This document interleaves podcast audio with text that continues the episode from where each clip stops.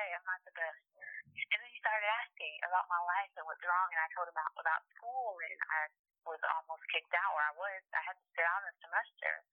And he said, so what is it that you want to do? And I said, I think I want to be a speaker. And he said, well, I have a friend, and he's having a speaking training next month. I'll be there. You should come.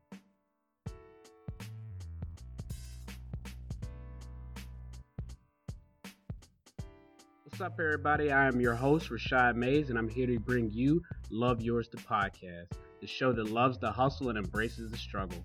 On this show, we interview entrepreneurs and brand makers who have achieved levels of success within their fields and bring to light some of the struggles and pitfalls it took for them to get there. After this episode, be sure to leave comments on your thoughts, opinions, or whatever you think of the show. Don't forget to show love and check out our website at www.loveyourspod.com where you can find all of our podcast interviews and Love Yours apparel. While you're there, make sure to subscribe to the show and get a chance to cop some of our gear at discounted rates. With that being said, stay tuned. We have an exciting show ahead right here on Love Yours the podcast.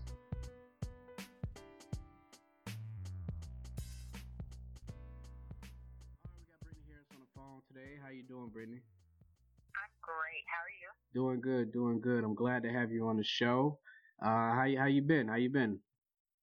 You know, I can't complain. I, I can't complain. I, life could always be better, but it could also always be a lot worse. So I'm I'm I'm doing good. I I'm I'm thankful. You know, and Yeah. I'm thankful that you have that you're having me. Thank yes, you. yes, yes, yes. And for you, everybody that doesn't know, Brittany was actually a reference uh, from one of our previous shows with Ishmael Brown. Uh, he actually wanted to bring you on the show, and he wanted to actually have your show, um, not your show, but your your story exposed to everybody. And like I said, I did my due diligence, and I was able to reach out to her. And as of right now, she's on the show. So we wanted to get into what you do and as an entrepreneur and as a motivational speaker. Actually, you got a lot that you do. Uh, so for everybody that doesn't know or is not introduced to Brittany Harris as of right now, please let us know what you do, Brittany. Motivational speaker. I empower unfulfilled millennials to get stuff done. Stop playing. Uh, stop stop living your life based on what other people around you say. Um, stop doing things that you think will please other people and just figure life out for your for yourself. So I get to travel, I get to speak, I get to empower people, I get to uh, share my story with other people, training, uh, different things of that nature. But ultimately, I get to talk. I never thought I would have a job where I would be paid to just talk, and it feels so incredible. It's so amazing, and I'm thankful. Yes, yes, yes. And that is actually very unique in itself. Stop playing, get it done. Stop, Absolutely. stop Get it done. playing, get it done. That's what we need sometimes, especially coming out of college. And it looks like you cater to that market specifically, correct? Yes, sir, I do. Millennials, uh, college students, young adults, and some, you know, high schoolers here and there, but just young adults Yes. overall. Yes, yes.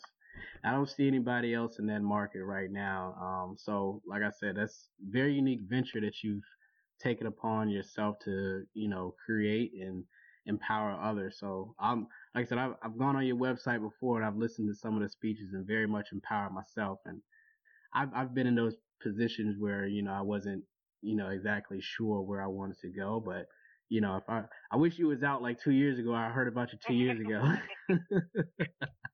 Uh, see, I'm so happy to be here now because I wish that I've known all the things that I know now back then, two, three years ago. And so I just want to help people now figure it out so they don't have to go through what, you know, like myself or even yourself, like what we had to endure, what we didn't know and the decisions we made because of what we didn't know. And so I, I'm, I'm just here for the people. I'm here to help. I'm here to impact and inspire lives. I love it. I love it. I love it. And it looks like you're from Miami, Florida, right?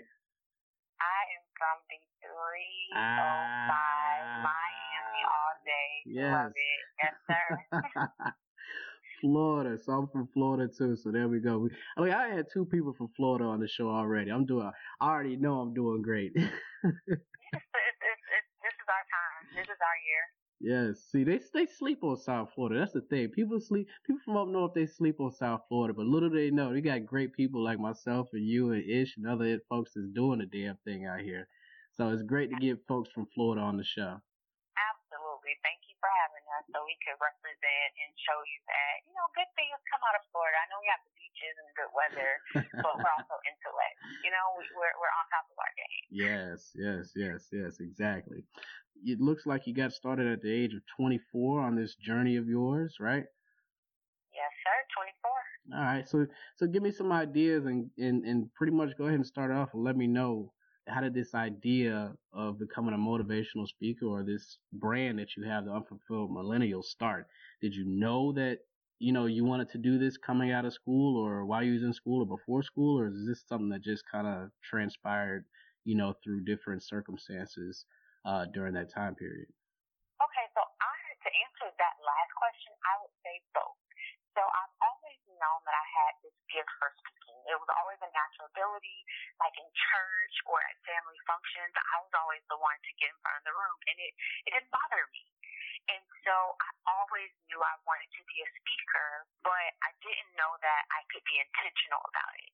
So I knew I grew up hearing people like Les Brown and Tony Robbins and even the hip hop preacher, right? What we what we uh, call Eric Thomas now. Right. And I I would look at them and say, there's no way that they like grew up saying they wanted to be a speaker. It just happened, right? They just woke up one day and somebody told them to speak. I thought that would be my story. I was wrong. Mm. So I went to school for psychology. Okay. And I kept changing my major. At one point, I wanted to be an orthodontist. I wanted to work for the government. I wanted to um, be an eye doctor, all this stuff that just I really didn't want to do. I just didn't have a plan. I was so unsure that I was just picking anything that sounds, you know, sounds great. And so at the time, everybody around me was graduating. They were going to grad school, law school, starting these amazing corporate jobs, but I didn't have anything. At least that's how I felt. So upon my uh, graduation, I started to brainstorm what could I really do and I was at a conference and I walked past it and saw the word China, right? Saw the word China. You could go to China on this like mission trip and you can teach. And so I took advantage of it because again, I didn't have a plan, right? No plan at all. So wait, so you're, cause usually, I mean, you, you spoke about jobs, like jobs that you figured you wanted to take, but you know, you didn't have any real passion for did your parents have any influence on that? Because you know our parents, they say, "Oh yeah, go out and be a lawyer, or go out and be a doctor, or go get a high paying job." Was were these selections or choices, you know, from your parents, or are these just ideas that you just spat out and say, "Ah, it looks like it pays good. Let me go ahead and go after it."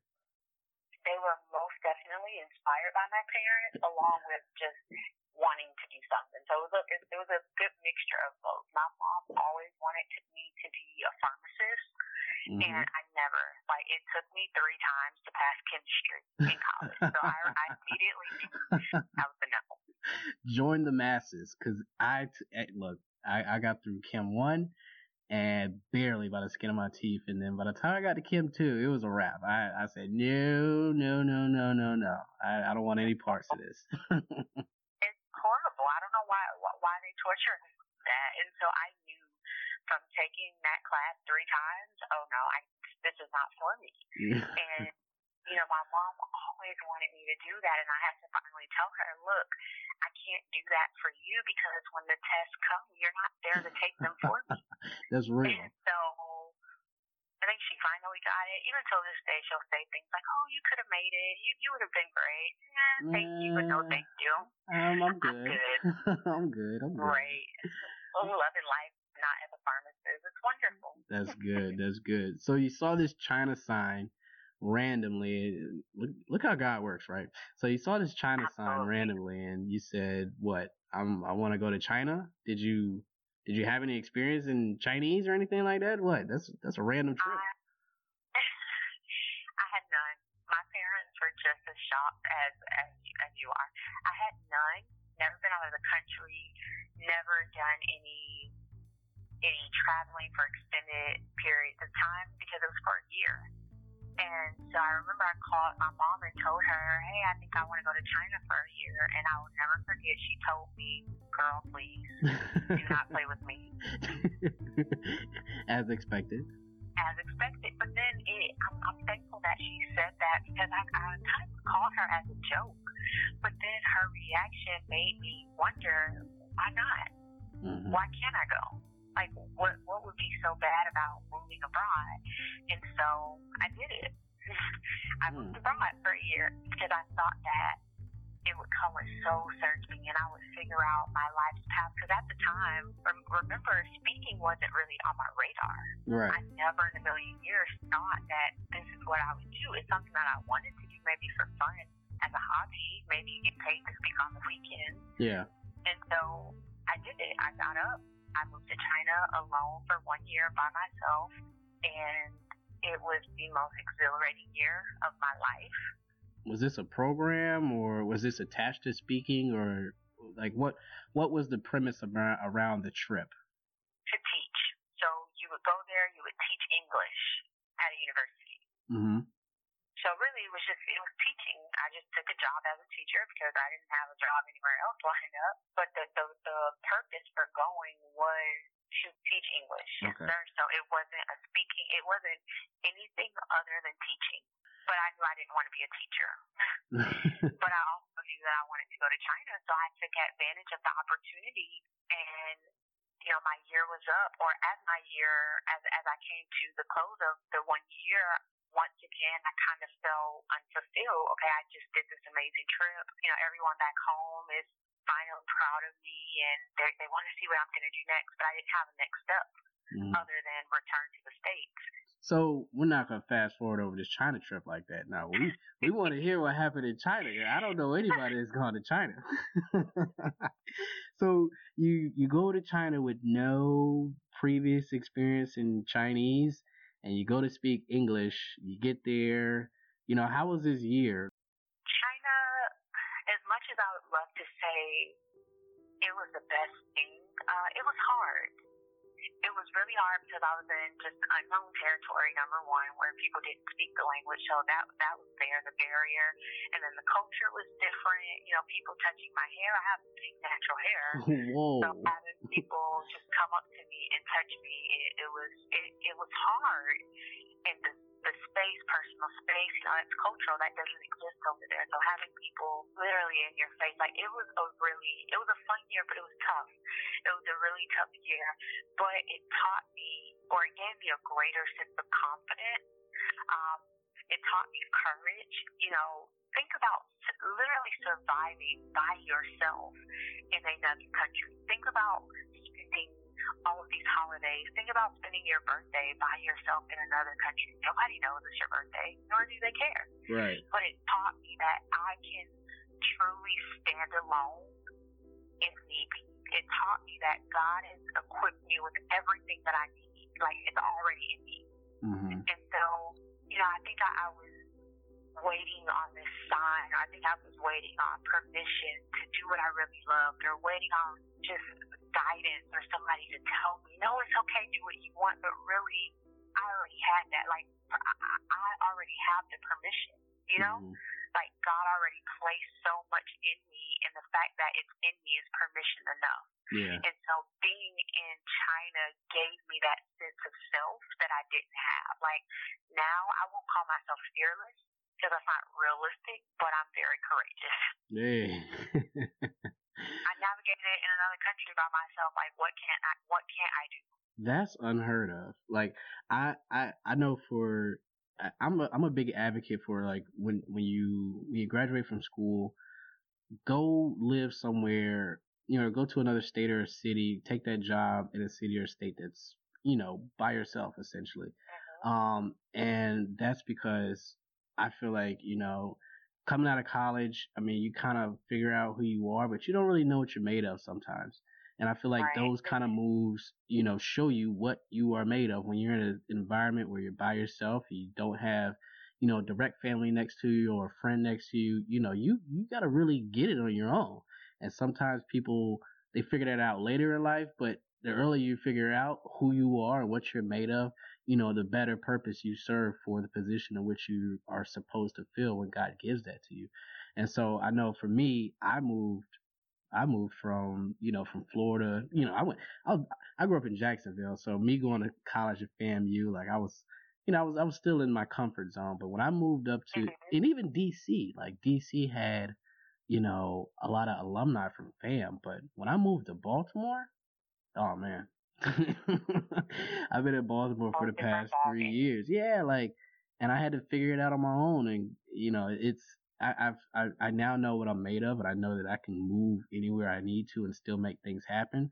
But in your case, you you doubled that and went way across the world. So so kudos to you for making that happen because that's that's unheard of, and I don't I don't know too many people that are able to do that just off a whim and a prayer and still make it work out for them. So the good thing about it is that you were able to not only figure out you know what you're made of, but you you got a sense of direction, did you not? Absolutely. Absolutely. If nothing else, it told me what I did not want to do, which was teach. um, it you know it taught me that I wanted to remain in the United States, so I built me up so much more, and I finally learned to trust my voice because it's all I had. Right. That's all I had. And so China was amazing. China was incredible. It was hard. It was fun. Um, there were times where I was lonely. There were times where I was so happy to be on my own. It, it was, it was filled with so many emotions, but I needed that experience. I believe I needed that experience to make it to where I am now because it just taught me so much about the world and life and myself. Mm-hmm. So you went into it pretty much, you know, optimistic and not knowing what it was going to uh, produce for you, but you came out with a lot of results, right? Absolutely. Yes, yes, yes. So, so at the end of the year, your year is concluding, and at this point, you know, you you know you have to move back to the states. Do you now know what you want to do outside of teaching, or are you still kind of like, uh, I don't know what I'm gonna do, but I'm going back home? I'm still so unsure, and it may be even more afraid because I'm I felt like I was returning home empty handed. Um, mm-hmm. Um, I had this great experience, but I kind of felt like nothing really happened. I, I didn't really gain more clarity as far as my career. Mm-hmm. Um, but I knew that it was good experience for whatever I would want to do. Um, at one point, I did think that I wanted to work in inter- inter- international relations. Okay.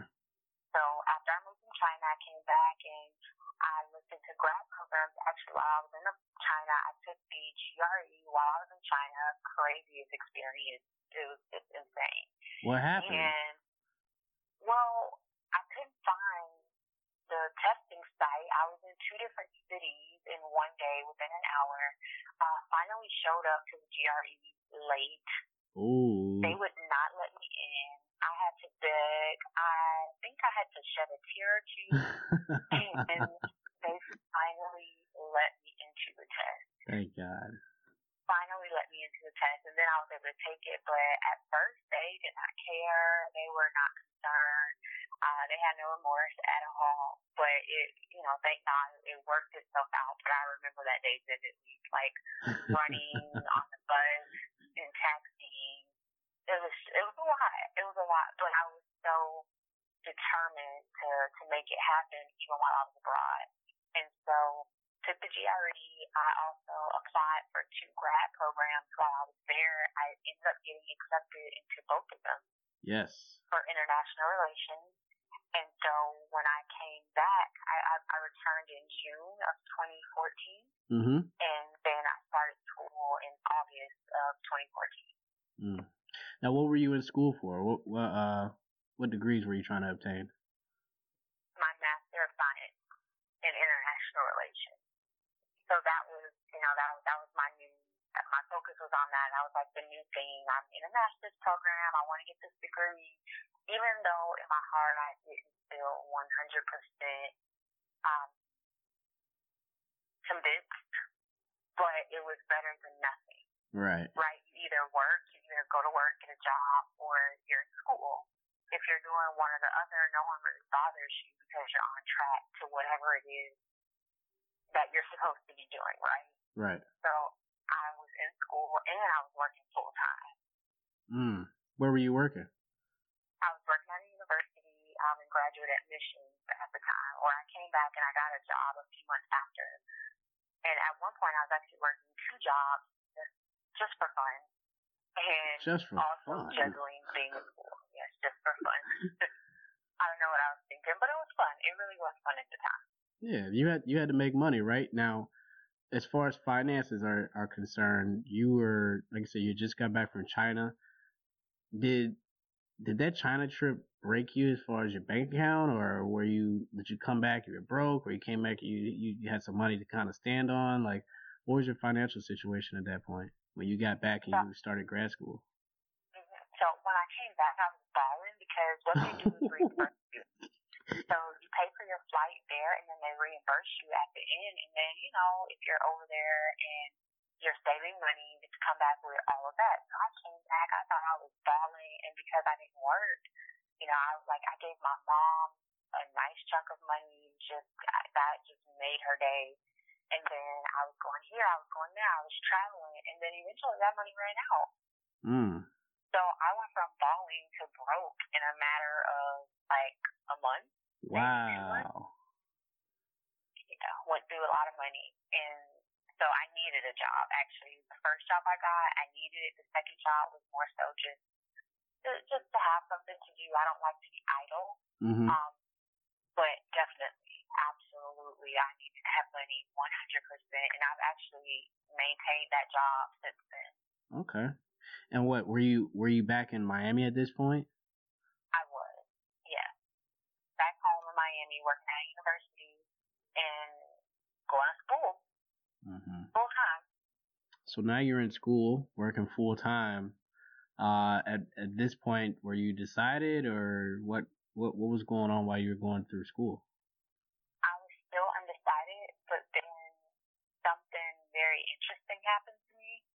While I was in school, my first semester, now ima- my, my first, my very first semester in grad school, when grades came out, I had a C and a B. Mm-hmm. One C, one B. Then I received an email saying that I was on academic probation and I had to sit out of school one calendar year. What? So not one semester, but one calendar year. So from December 2014 to December 2015, they wanted me to sit out. And this was because of the B and the C? It was because of the C. Apparently, I was admitted conditionally. And that was one of my conditions of being admitted that I had to maintain a certain GPA. Right. Now, I didn't know that. On my acceptance, it didn't say anything about being a conditional student. It actually told me that I was an unconditional, you know, I, I'm in it. Right. And so, but you couldn't tell me that in the moment. In the moment, I remember I lost it. I was devastated. I was crying. I can't, I don't have the time. You know, everyone else was already ahead of me. I was in China when everyone was starting grad school. Right. So I fought it. I fought it. I went to the appropriate um, channels and I was able to be readmitted conditionally this time. Mm-hmm. Um, and my conditions was that in the next semester I had to get straight A's. Now, was there a reason? Was there anything going on during that first semester or year where your grades were, you know, was it the job or what happened? Like, what transpired for you to get that low grade? I think it was the job mixed with just getting back into the groove of school. Yeah. um, it had been a year since I had to write a paper, since I had to read, and if anyone has attended grad school, they know, you know, it's all it is is reading and writing. That's all you do. You read and you write, you read and then you write. And so I think both, you know, trying to ma- trying to balance the two and, and manage my time, I didn't do the greatest job at that, and then also just not being fully committed to the program. I think I was more so in school just because that was what I thought I was supposed to do Yeah. versus actually being passionate about the degree about the field that I was entering. Mm. And so all of that together, you know, I, I'm looking back, I'm actually kind of proud that I managed to make a B and a C. and then in the next semester, straight A's. Yes. Because the pressure was on, I didn't have a choice. Yeah, you would have been back in China possibly. I don't know. exactly. I would have been somewhere. Because I know your moms wouldn't let you come home like that with failing out of grad school, right? Absolutely not. And that was another thing. That was pressure too. Everyone knew. And that's another thing. Like when we announce things on Facebook, it's like people are holding you accountable, oh, and you don't yes. want to say, you know, I failed out, I dropped out, I'm on probation. Yes, yes, yes. Nobody wants to put up the bad thing, but once you announce something that you're gonna do something, people be watching. They they, they watch. watch hard. Yes. And I do it. I watch when people post their relationship statuses or school or new job. I want to know. Like, I want to be updated. How's it going? what is going on with your life? right. Like, you told us all of this. Tell us everything else. Yeah, And so you ain't gonna see that. So, absolutely not. So I got, I fought it. Got back in school. Um, straight A's the next semester. Fast forward to the summer of the next year. Mm-hmm. Got my grades back. I had another C. Oh Lord. Had another C. It was a, it was a tough class. So this was strictly tough academic. I'm talking international law. Like I don't even know domestic law. you want me to learn international law? Not, it's not gonna happen. No, Sorry. I, no, Not it. not it at all. So got a C in the class, and once again I get my letter. Academic probation. mm. Had to sit out, but the second time was different from the first time. How so? You actually sat out this time? You, you didn't fight it? I tried to fight it. Well, I did fight it, and so I didn't have to sit out a year. I ended up having to only sit out a semester, Okay, that's better. but I but I still had to sit out. But the second time, think I was so frustrated and I was so drained from having to fight and crying and feeling ashamed and being embarrassed and fighting for this degree that I don't think I was really passionate about from the beginning. And so this second time around, I asked myself, Brittany, in the event that you do not make it through this graduate program, whether you just you're, you you give it up, you don't want to do it anymore, or you're forced out, what are you going to do? You cannot hide behind school. You cannot hide behind a degree program or a graduate program. Mm. And that's what I was doing. So I started to think about it. What is it that I actually enjoy that I would want to do for a living full time? Mm-hmm. And the only thing that I could think of really was speaking. So you Now, you have- reverted back to what you initially wanted to do before you even went to China, right? Yes. Yes. So it, it just came back up. It came back up not so much by choice, but almost by force. And I tell this story all the time because to me there's such a big lesson in it. Um, during that time, I had I, I, I withdrew from everybody. Mm-hmm. Like I was not talking to anyone. I was so devastated about school that I just locked myself in the room. And I will never forget my mom came home with a book. She went to a conference and there was a speaker there. She gave me his book. She said, Hey, he's having a speaker training next month. I think that you should go. She left the book on my TV. I did not pick the book up. I didn't want to look at it. I didn't care. I didn't want to be inspired. I didn't want to read a self help. I didn't want. I wanted to be angry. I wanted to stay where I was. Mm-hmm. I didn't want. I didn't didn't want to figure it out. I didn't want to get better. So she dragged me out of the house one day, and I met a guy at the radio station randomly. Like randomly, just met him, and he asked how I was, and for some reason, I just felt compelled to be honest Right. which we don't really do that. Oh, how are you? I'm good, thank you. That's just the default. So he asked how I was, and I was like, you know what? I'm okay. I'm not the best. And then he started asking about my life and what's wrong, and I told him about, school, and I was almost kicked out where I was. I had to sit out a semester. And he said, so what is it that you want to do? And I said, I think I want to be a speaker. And he said, well, I have a friend, and he's having a speaking training next month. I'll be there. You should come. What? So, random guy at a radio Random guy. station, you just blatantly just, you know what? I'm going to be completely honest with this guy. I don't care who he is, but I'm going to let him know how I feel. You express to him how you feel, and you say, hey, you know, I, I want to be a speaker. And next thing you know, he has you connected with a guy that does speaking training. hmm Which was the same guy that my mom told me about Wow. See? in the same speaker training that my mom told me about. Look at God. There you go again. There he goes. And I, in that moment, I remember saying to myself, I hear you, God. Yes. I hear you. I hear you. That that was the beauty of all of that prior, you know, not knowing what I wanted to do and academic probation twice. I think it was to get me to that point. It's almost like trying to stuff a square peg into a round hole. Kept going, kept going, and you know he was mm-hmm. just like, you know what, it's, it's not working. I'm trying to tell you it's not working, and you were just constantly trying to fight it, fight it, fight it.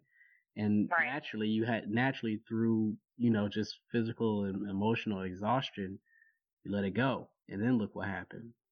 Absolutely. The- We can't, the providence of God is so powerful. Um, like that's something that you can't escape. And I tell people all the time, just trust your process. I thought it was the end of the world. Mm-hmm. like I was so humiliated. I was so embarrassed. And during that period where I was out of school, people would ask, "Oh, how's school going?" And I was like, "I'm good. You know, just taking a little break." I didn't want to flat out say what happened because I was too embarrassed. But that all of that was for a reason. All of that ultimately led me back to what I know and what I believe that I'm purposed to do, which is speaking Right. but I never would have gotten there had I not gone through the proper channels that I did. You know, there was no other way for me to get to this lesson than to go to China, than to go to school, than to not get the grades. Like it all happened the way that it was supposed to. It happened for a reason. happened for a reason. And so you just have to trust your process and trust that what you're going through is in the end going to work together for your good. Like it's all going to benefit you in the end, but you have to get through it and not give up. Yes. Love yours. Love your process. Love what you are currently involved in and everything that comes with it. Yes. That's why you're on the show Love right now. you get it. You know, I get it now and I'm thankful. So thankful to get it now and I just I want to help other people get it. Because Mhm. we're in this together. You know, we, we go through what we go through uh, to help other people. I, I, I, I believe that. I strongly believe that, that everything that I endured, my story is to ultimately help somebody else in theirs or through theirs. Mhm. Good, good, good. So, you did you get connected? Did he give you his phone number, the email? What happened at this point? So he did not give me his number or his email, but I went home and I looked into the training finally. I told my mom, hey, I think I want to do it. Went on the website, looked at the training. The training was $2,500. Oh my god. Oh my god. Oh my god. That's how I felt. How'd you fund it? Sacrifice. Oh lord. So I got paid every two weeks, and my my paycheck was the I was able to like finance it, you know, pay pay in increment. The amount that I had to pay every two weeks was my my, my full paycheck. Oh my. I tell you no lie. So mm. I did not see. And then when I got to the training, I'm, I'm getting ahead of myself. But when I got to the training, you know, he offered another training on top of that. So we got the speaking side, and then we got the business side. The business one was thirty five hundred dollars. Oh lord. And naturally naturally you want to do both. Absolutely, of course, I have to. yeah, you got to. And so one was in, I think September. And the next one was in December. So I did not see any of my money from August to December. Mm, talk about sacrifice. August to December, I did not see one red cent Wow. from my paycheck. So what is that? Six thousand dollars, I believe. Wow. Sixty five hundred dollars. Yes. So how do you how'd you survive? That's that's that's what it's August, September. That's that's that's a few months, more than a few months of not getting paid. How'd you survive? Right. Thankfully, I lived with my parents, mm-hmm. so I didn't have to worry about rent or anything. Um, how was I eating and putting gas in my car? Honestly, I think about that till this day. I don't know because I don't remember asking my parents for money. Like they wouldn't help me because I didn't want them to. Right. Um, I, I don't know the Lord, and, and I don't say that to be cliche, but I can't even think. I can't even tell you how was I eating. Mm. How how was I putting gas in my car? I don't know. It's like money would come up. Right, just come out. I would look at my places. account and it it would just be there.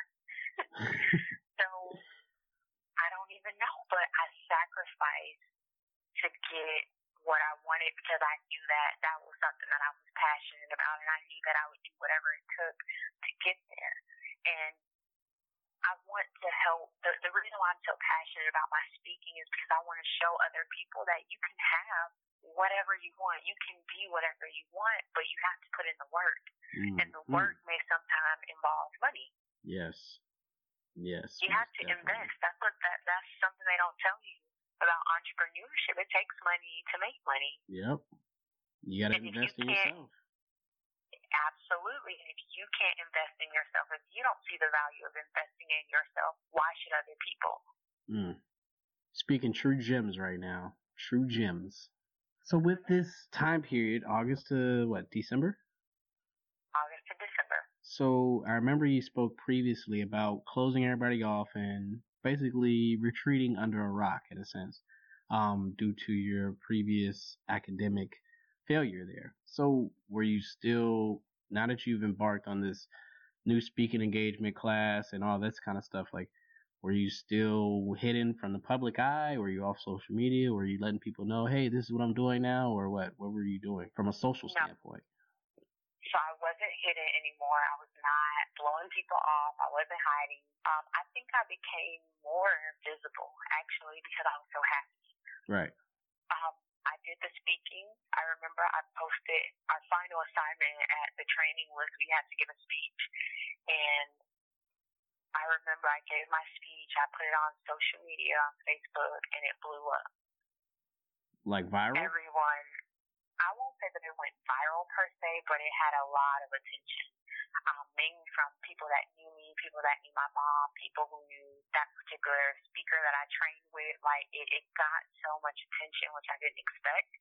And I think for me, it was just validation that that was where I was supposed to be and so, you know, people started to inquire, people started to ask me, you know, how did I get started with that? And people started to invite me to speak.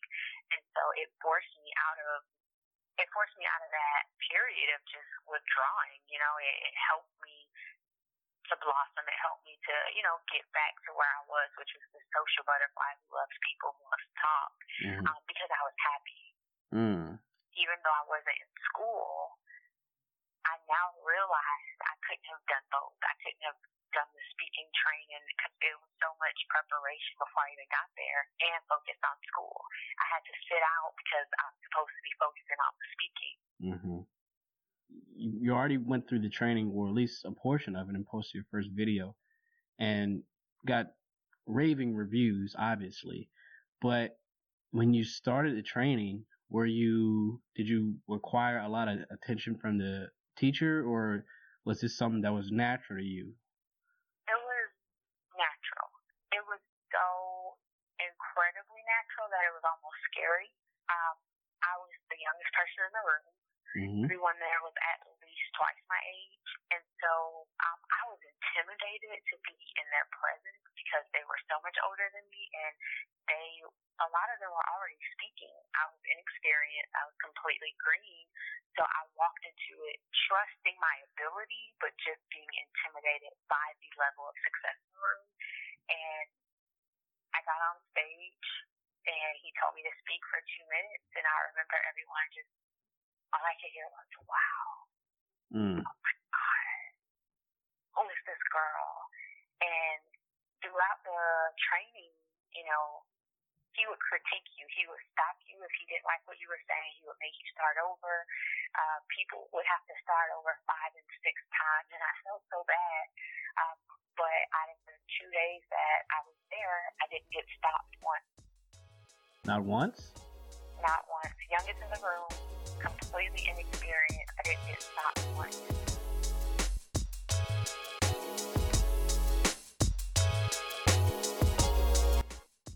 Hey guys, I want to shed some light on one of our sponsors of the show, Hara Creative. That's H A R A Creative. Hara Creative is a creative shop that specializes in photography, videography, and creative direction. Challenging the status quo through their expertise, they have used their skills to provide restaurants, clothing brands, solo entrepreneurs, and many more with distinguished visuals. You may also know them because of their transformative self propelled projects, such as their video series, The Black Love Project, and their most recent publication, Hara Magazine Poems and Light. Follow them on Instagram at Hara Creative or check out their website, haracreative.com, to stay in the loop with all the dope content they have coming our way. Please check them out when you get a chance, and always remember Hara Creative for the culture.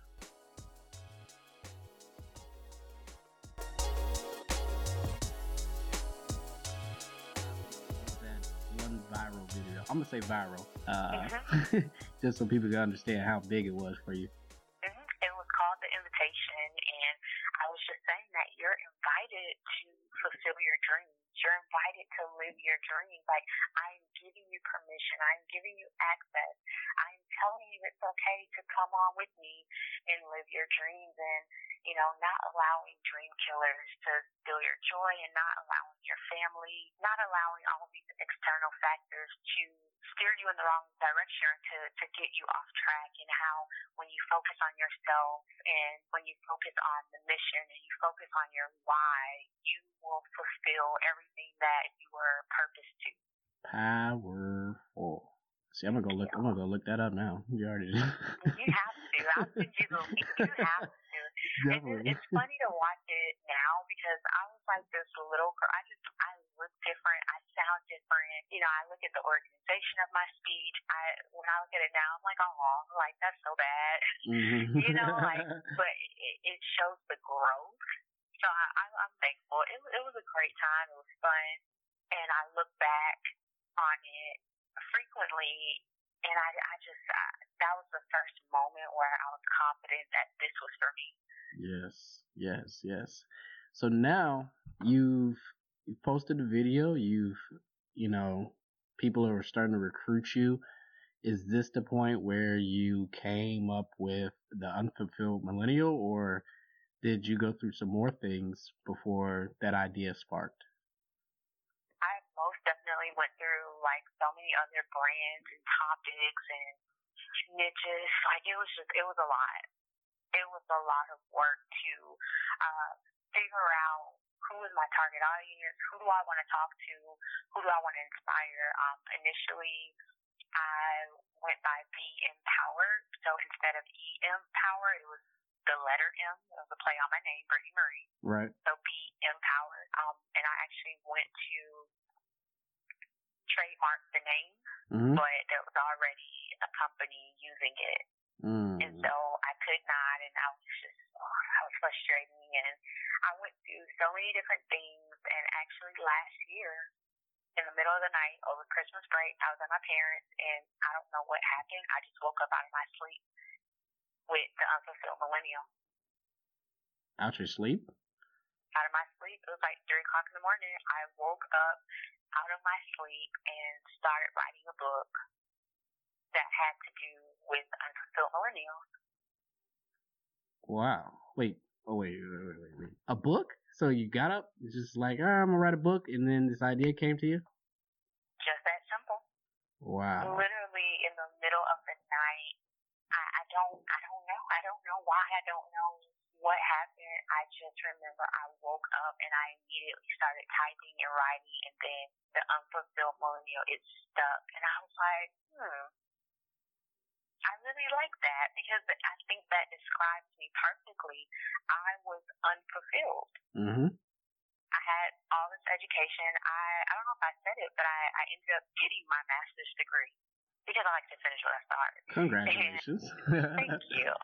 So I had that degree. I had the undergraduate degree. I went to China. You know, I was working, but I still didn't feel fulfilled. And even throughout my journey of speaking, I didn't always feel fulfilled. And so it was the most fitting name for me and for my brand and for my business because it described me. And from talking to so many of us, I think it describes most of us.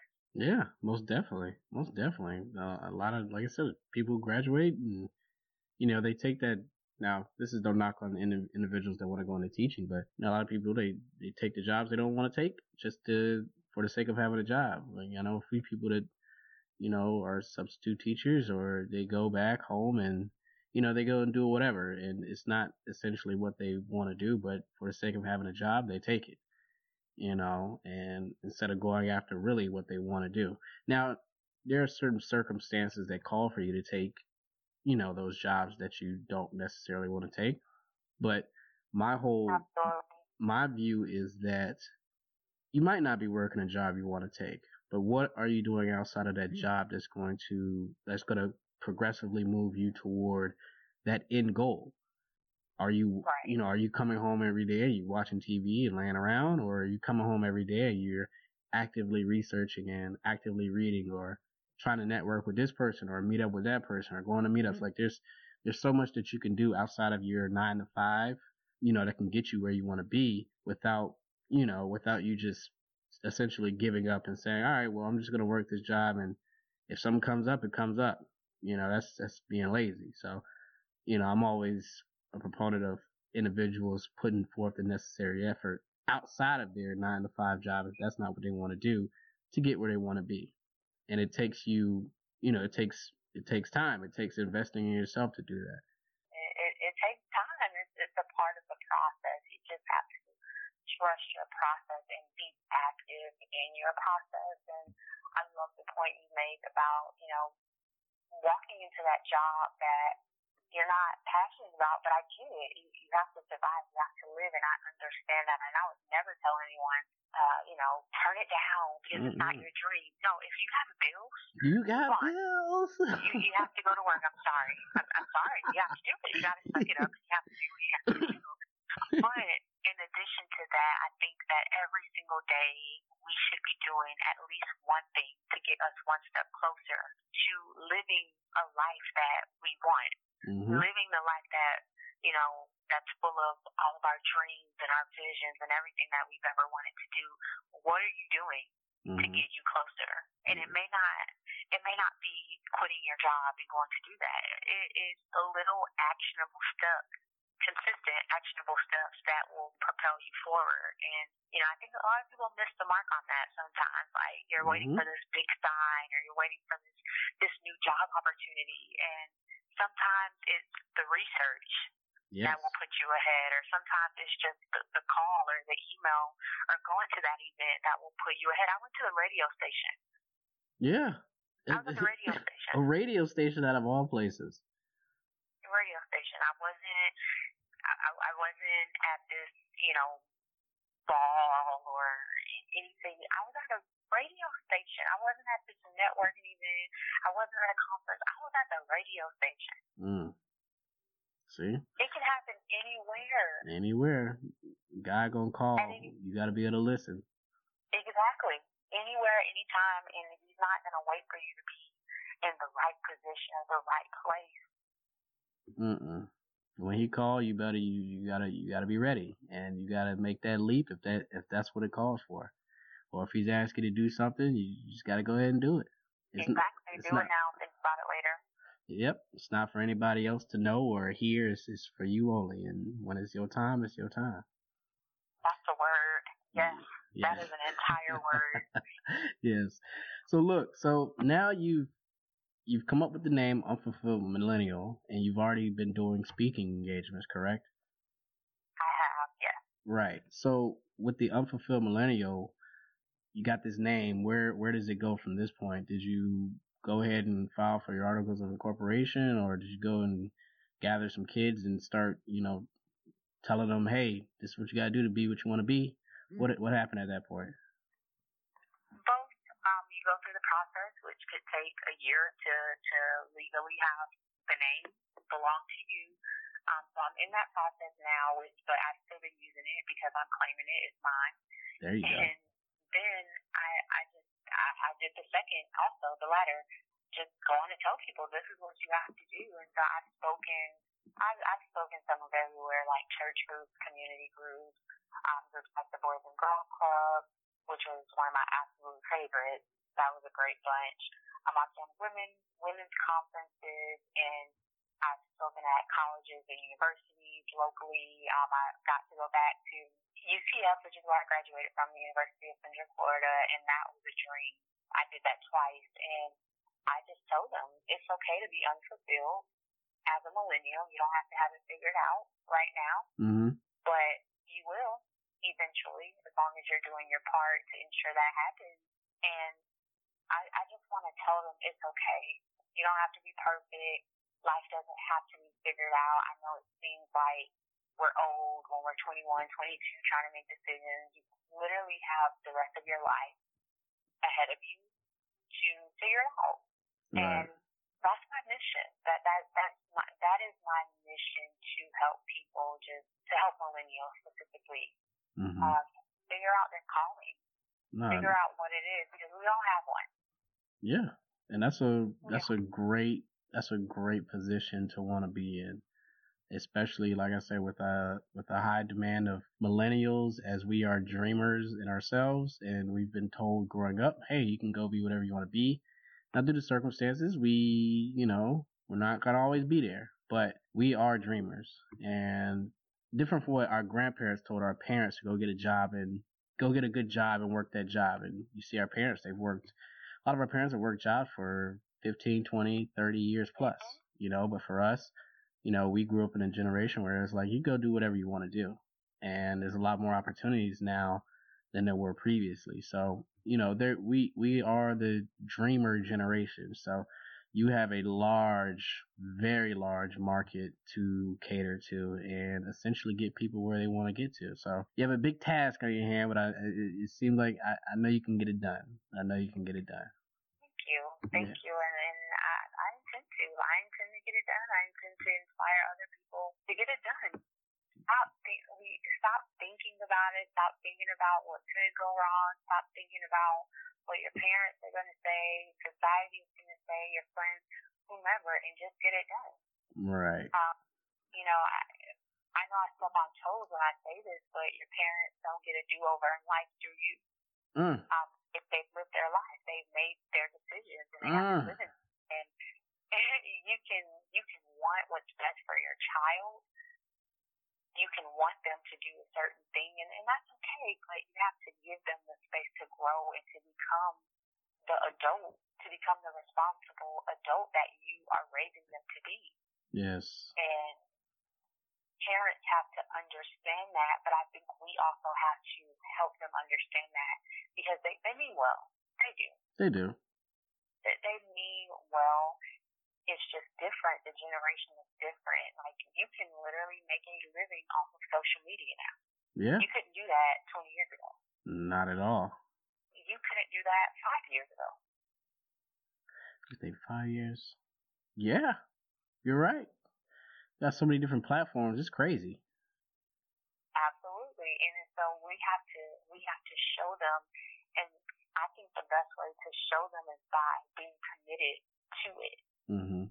You know, like pe- people don't really take you serious until you put your, your money where your mouth is. You know, yeah. like until you show up. And it was the same. Like for me with China, no one believed I was going until I was I went. Nobody's gonna believe that you can be successful at owning a business or working a certain type of job that maybe they don't feel there's any, you know, future or growth in until you do it.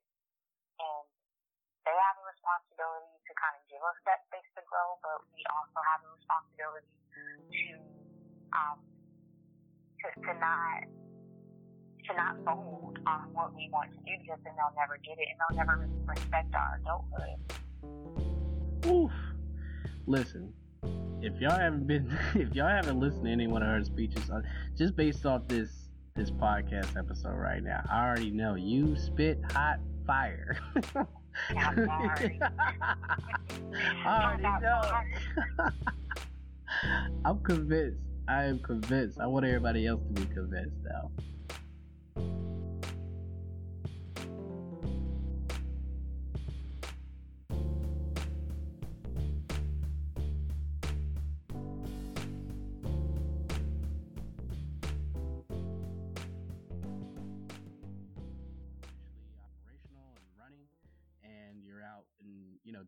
Keynote speak speakings and you're inspiring the masses. Uh, where else is your current? Well, where's your brand currently right now, and where do you see it in the next twenty to thirty years?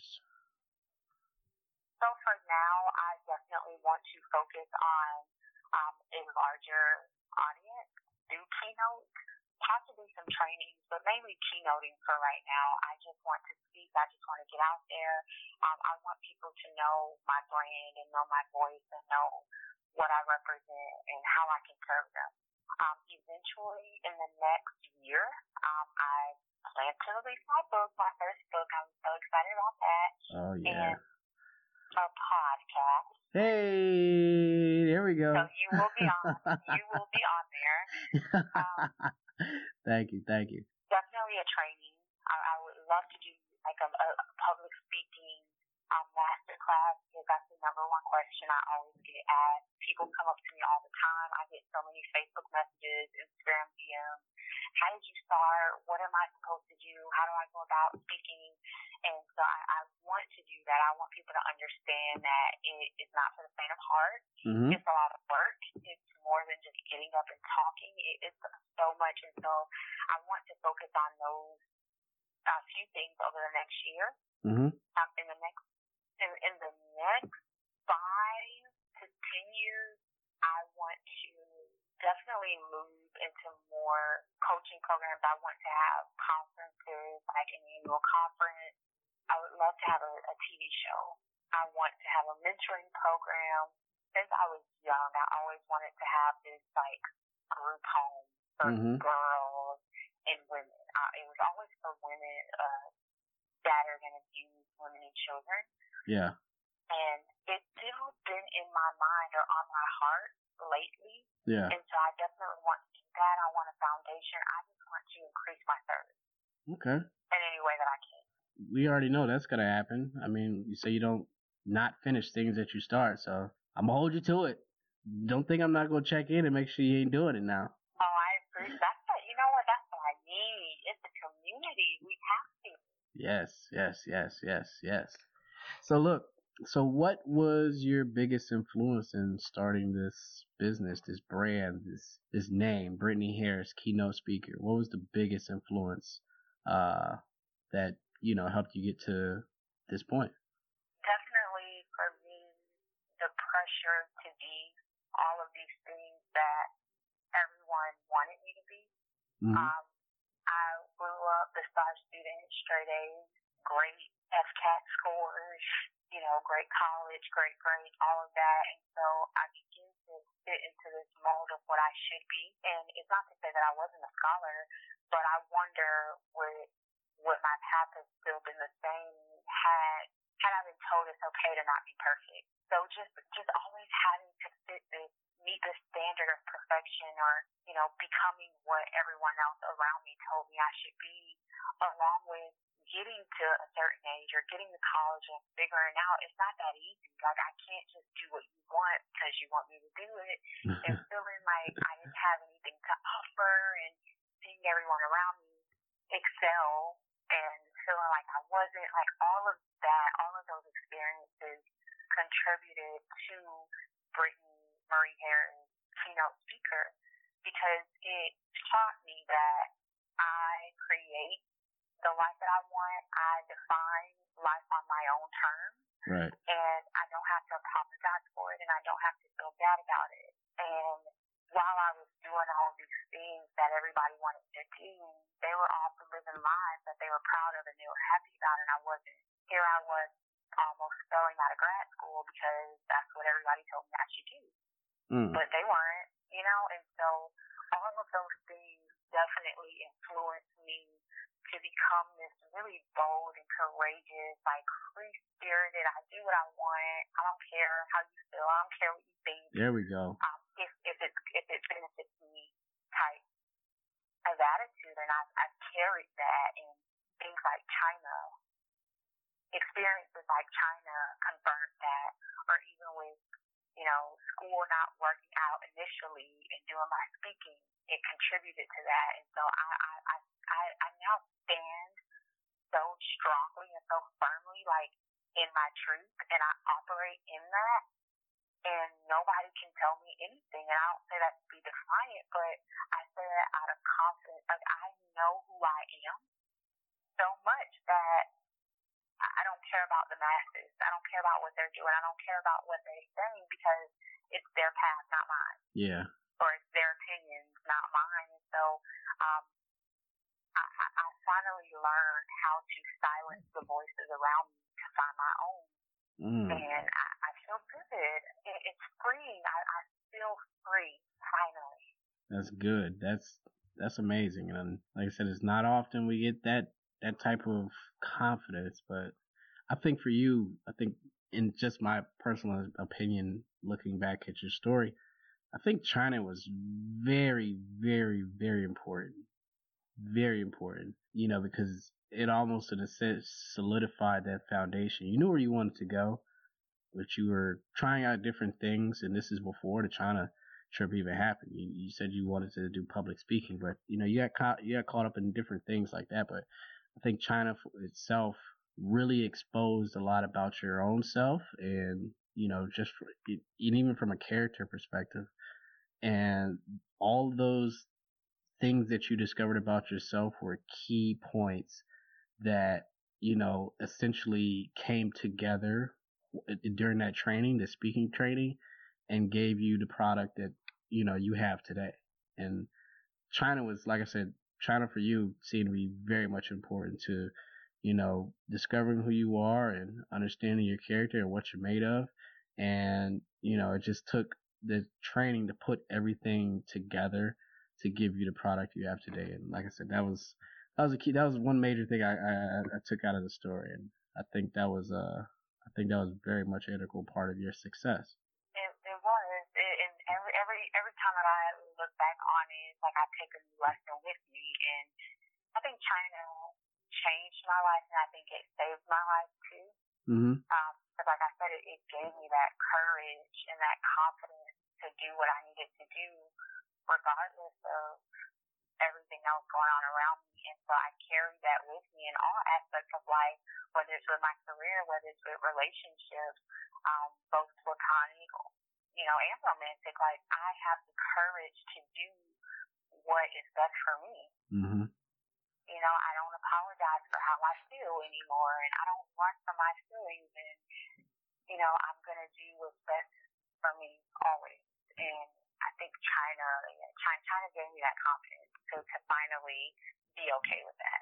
Good, good, good. All right, so Brittany, as of right now, you've you know pretty much defied the odds, and you're a keynote speaker, and it seems like your brand is very successful. Uh, you know, and and motivational to say the least. Um, but it took a lot to get to that point, and it looks like you've sharpened a lot of those dull edges. You know, but to this day, what are some things that you still struggle with?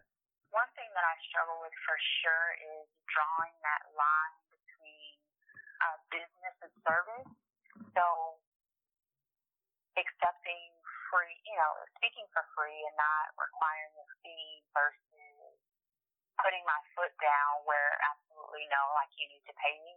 Yeah. And I think it's very difficult in business period, but especially as a woman because you know, I sometimes feel bad talking about money, right? You let the men handle the money. You know, like when as a woman, when you assert yourself, you come off a certain way to people, and they they call you out of your name and all of these negative things. But when a man does it, it's acceptable, right?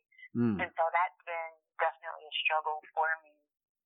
I have a gift, and this is also my job. Right. And I have to eat and I have to survive and I, I have to make a living for myself. So just drawing that fine line of knowing when, when when it's appropriate to require yeah compensation versus you know just service. So that that's definitely been a learning experience for me. Um, also, time management. Yeah. What most people don't know is that I actually still have a full time job. Ooh. So I work 37 and a half hours per week on top of speaking. Like sometimes I'll speak on Monday and I have to work Tuesday, or I'll be at work and leave at 12 to go speak. And so just having to balance the two between making sure all of my work is done so, you know, my bosses give me the space to, you know, to go pursue my speaking. And then also coming up with my, my keynotes and making sure that I practice. And, you know, when I get home, sometimes I don't want to work on a speech. Sometimes I want to go to sleep. What? And no. Just, yeah, it's, it's tough. It's just trying to manage the two of them and make sure I give both equally as much attention that they both deserve. So that, that that's a struggle. That's definitely a struggle. Also, believe it or not, I'm very, I'm, I'm very introverted. Yeah. Very introverted. So I speak, I'm around people all the time, but that's actually difficult for me. Wow. Um, it's, it's difficult. It's, it's difficult to be the center of attention. It's difficult to have all these people like asking questions on social media, wanting to talk. Like people will come up and be like, "Oh, you speak, speak, inspire me." like it's right on the spot. right. no, we we gotta revert back to run me the cash first, and then I got you. I mean, run me the money, run me my coins. Run me the coins. and that that that's hard uh, because after I speak, my family can attest to this. After I speak and you know I shake hands and greet, I'm done. Yeah. I just want to go in the room. I don't want to talk. I don't want to see anybody. I don't want to speak. I don't want to do anything for at least two days, and that's not always possible. Yeah. So you know. You gotta refill the. You gotta refill the social meter. Absolutely, and it, it can be. It, it really can be tough sometimes, and you know you never want to come off as unwelcoming or unpleasant or rude, especially if people have given you an opportunity to speak. It's just my personality. I can I can walk in a room, speak, and then blend in. Like you don't have to know I'm the speaker. I can sit in the back. You don't have to serve me. I don't have to. Mm-hmm. I, don't, I don't care any of that. Like I just want to do my job, and that's it. Um, so that that that's a struggle sometimes, and hmm. I would say those are the top things at the moment. Um, my struggles a year ago are totally different from now, and then I'm sure a year from now they'll be totally different. You know. Yeah, as life from today. As life changes and we get older, naturally we struggle with different things, but it it doesn't look like those those struggles are too cumbersome. But if they are, you you already know how to work through adversity. So I don't I don't I don't foresee them being a a long term problem. So what do you what do you love most about your experience thus far? That's a great question. oh God, that caught me off guard. I wasn't ready. I wasn't ready. I was no, no. nah, but oh, good. Yeah, we want to know. We want to know what do you love the most about your experience? Whether you do, you, do you love that those struggle moments or like what was it? it? It had to been something. If you look back, something something that you were able to take out of this whole situation, you know, that you embraced eventually over time and loved, you know, what was that? I would say that everything that I perceived as a loss was actually a gain. Mm-hmm. And one of my favorite scriptures is actually Romans 8 28 that says, you know, all things work together. And I think that my life is proof of that. My story, my journey is proof of that that even when I lose, I still win. Mm. And it took me some time to, to, to, to get there, to get, to get here. But everything that I perceived as a failure, that I perceived to be a loss, wasn't. It was all working for my good. It was all working to help me figure life out, to become the woman that I'm, I'm, I'm supposed to be. And I think that's been the most beautiful thing about my journey like everything finally makes sense. In the moment, it wasn't, but you know, hindsight is twenty twenty, of course. Yes, it is. Uh, in the moment, it felt like torture. In the moment, it felt like abandonment. Mm-hmm. Um, in the moment, it was uncertainty. It was all of these things. But now, I realize that it was just setting me up to win. And so, for me, I think that's been the most the, the most beautiful part about my journey. That through all of that, I, I made it. I figured it out. Thank God. Thank God. Thank God. So let's say this. So where you currently live now? You live in Miami, right? I live in Miami. Well, I live in Pembroke Pines, but people don't know that. Well, we'll, we'll, we'll take it. so look, so look, so let's say you are in your, you know, this 50 years down the road or whatever, not 50, let's say like 20 or something, or, or 10 or 5. You're rolling down 95 South, heading to mm-hmm. uh, Biscayne Bay, and you have this billboard right there near downtown, and this billboard has your picture on it, and it's got a quote from you. What does that quote say? Oh, that's good. that's really good. it would say, my billboard would say, the seed wouldn't have been planted if it wasn't meant to grow. I'll take it. Where does that come from? You know, one night I was just thinking. I, I was I was just sitting here thinking about life, and I was thinking about how so many people are un, are uncertain and they're unsure, and they second guess themselves, as do I at times. And I just had this moment of clarity, and I said to myself, Brittany, the seed wouldn't have been planted if it wasn't meant to grow like all those thoughts and those ideas you have, they're not by happenstance. Right? They they don't just pop up just like coincidentally. Like it's all because this is a part of your journey, it's a part of your purpose. Mm-hmm. Why do some people have the idea to be a keynote speaker and some don't? Some have the idea to be a veterinarian and some don't. It's a part of your journey. The seed wouldn't have been planted in you. You wouldn't even have that desire so strongly if you weren't meant to explore it. Yeah. If you weren't meant to, you know, go down that path to see, hey, is this really for me? If you weren't meant to take the appropriate steps um, to make it happen. And so I think that kind of sums up my life. The seed wouldn't have been planted if it wasn't to grow. And I, I think that multiple seeds have been planted in me as far as public speaking goes because anytime any anytime I was trying to figure it out, public speaking always came back. Mm-hmm. Like even when I tried to run from it, it kept coming back. Yeah. Because I was meant to water that seed. I was meant to allow that seed to grow. It was meant for you. It was meant for me. It was planted. I think it was planted, you know, from birth. There it is, right there. So next, uh, like I said, 20 years down the road, y'all, y'all going down to Biscayne Bay, Miami. That's not gonna be there. Trust and believe it. it will be there, big in your face. yes, yes, yes. So look, so you are a product. So th- you weren't somebody I directly sought out, and you are a product of another entrepreneur and brand maker uh, that was previously on the show. And this is something that I want to continuously do you know, to expand my network and expand, you know, the viewers network of, you know, the type of people or entrepreneurs or brand makers that we that we reach out to.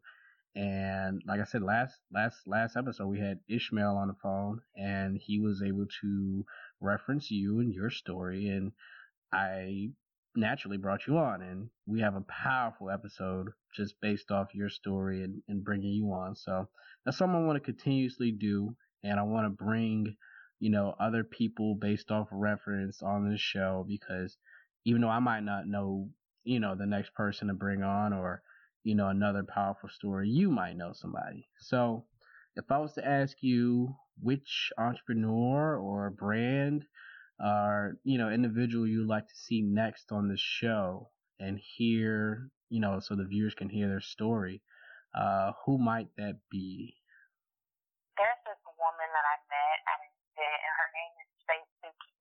her brand name. Her real name, I believe, is Melissa, mm-hmm. and she's a florist. she's a florist, but she's so dope because she she's not conventional, and her story is one of love, it's of loss, but it's ultimately of inspiration. And I was floored by just hearing how everything panned out for her, and even just seeing her work. Like her, her she she makes beautiful floral arrangements, but she uses flowers in a way that I've never seen them before. Like she had a photo shoot. Um, there were, you know, weapons, there were guns, yeah. but they were decorated in flowers. I think I saw that. Yeah, I saw that. That was dope. It was beautiful. I was like, how? And then she she brings men into her photo shoots, and she, you know, because we, we we think of flowers to be very feminine. Mm-hmm. Um, but she uses men in her pieces, and she makes uh, floral arrangements for them as well, and they wear them. So I just love her creativity and how she how she makes flowers a part of just everyday life and how she spreads love mm-hmm. with the use of flowers. So she she's incredible. Um, she is definitely one to watch for sure. Okay, well, I'm pretty. Since you met her, I'm going to be leaning on you to uh, make the connection. I I I won't. I don't mind reaching out to her, but uh, definitely give her a shout and say, hey, uh, love yours. Got a guy named Rashad's gonna be reaching out to you soon about an interview. So I would love to hear her story. I saw some of the pictures and uh, definitely looked dope to me. And she's of course from Florida. Well, it looks like from Florida, Miami down there. So naturally, I'm gonna put on for the crib. So yeah, another one. definitely, uh, definitely help me out on that one. But I'll look to try to get her on the show for sure. Oh, she she would be amazing. Like she would be awesome. So yeah. I can't wait. I'll, I'll definitely hook that up for you. You know what? Actually, I saw her. Uh, I saw I saw a few pictures on her on her um her Instagram with uh another guy down there in, in South Florida that I'm gonna be looking to do an interview with. Not gonna say any names, but uh, he's doing some big things across the country when it comes to uh, just our voice as minorities and things like that. So I'll keep it a secret until until he gets on the show. But But um, so look, Brittany, definitely a powerful piece of information that you were able to display on this show today, and I, I greatly appreciate your story. And like I said, you did phenomenal, and I'm pretty sure that you know just based off your story and your history and everything you was able to learn, you know, you can provide some inspiration and motivation for somebody you know that wants to make that leap of faith and doesn't have you know the confidence to do it, but one thing that you got and you were able to understand is that you know you gotta gotta love your situation. You gotta love who you are and what you're able to bring.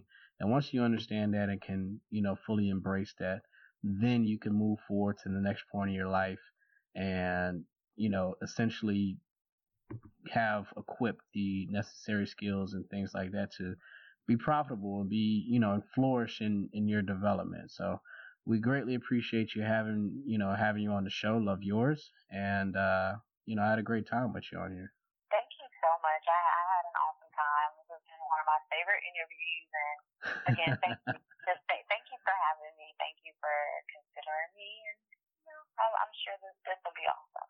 Yes, yes. Oh, one last thing. So, for the people that are still listening, I know it's been a a little bit longer episode than usual, but for the people that are listening, we want them to be able to get in contact with you, and that means by social media. So please, Brittany, give them your Twitter, IG, Facebook, whatever website you want them to be in contact with you so they can, you know, book you for speeches and all those kinds of things like that.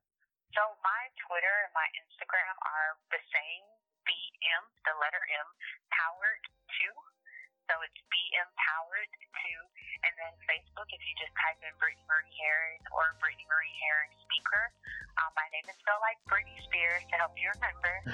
and then my website is www.theunfulfilledmillennial.com. So theunfulfilledmillennial.com. And um, you can connect with me on my website, on social media. If you send me a DM, leave me a comment, I will definitely respond.